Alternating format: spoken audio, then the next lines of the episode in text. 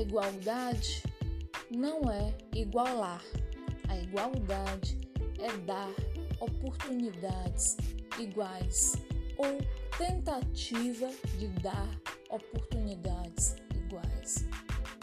Mas eu gosto mais é de dar oportunidades iguais.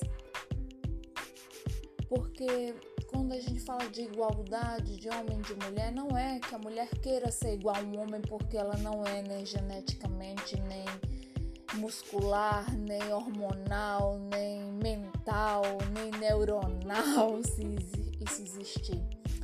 Mas é permitir que a mulher adentre e compreenda situações e viva situações que somente eram permitidas aos homens, como antigamente ir para uma faculdade de medicina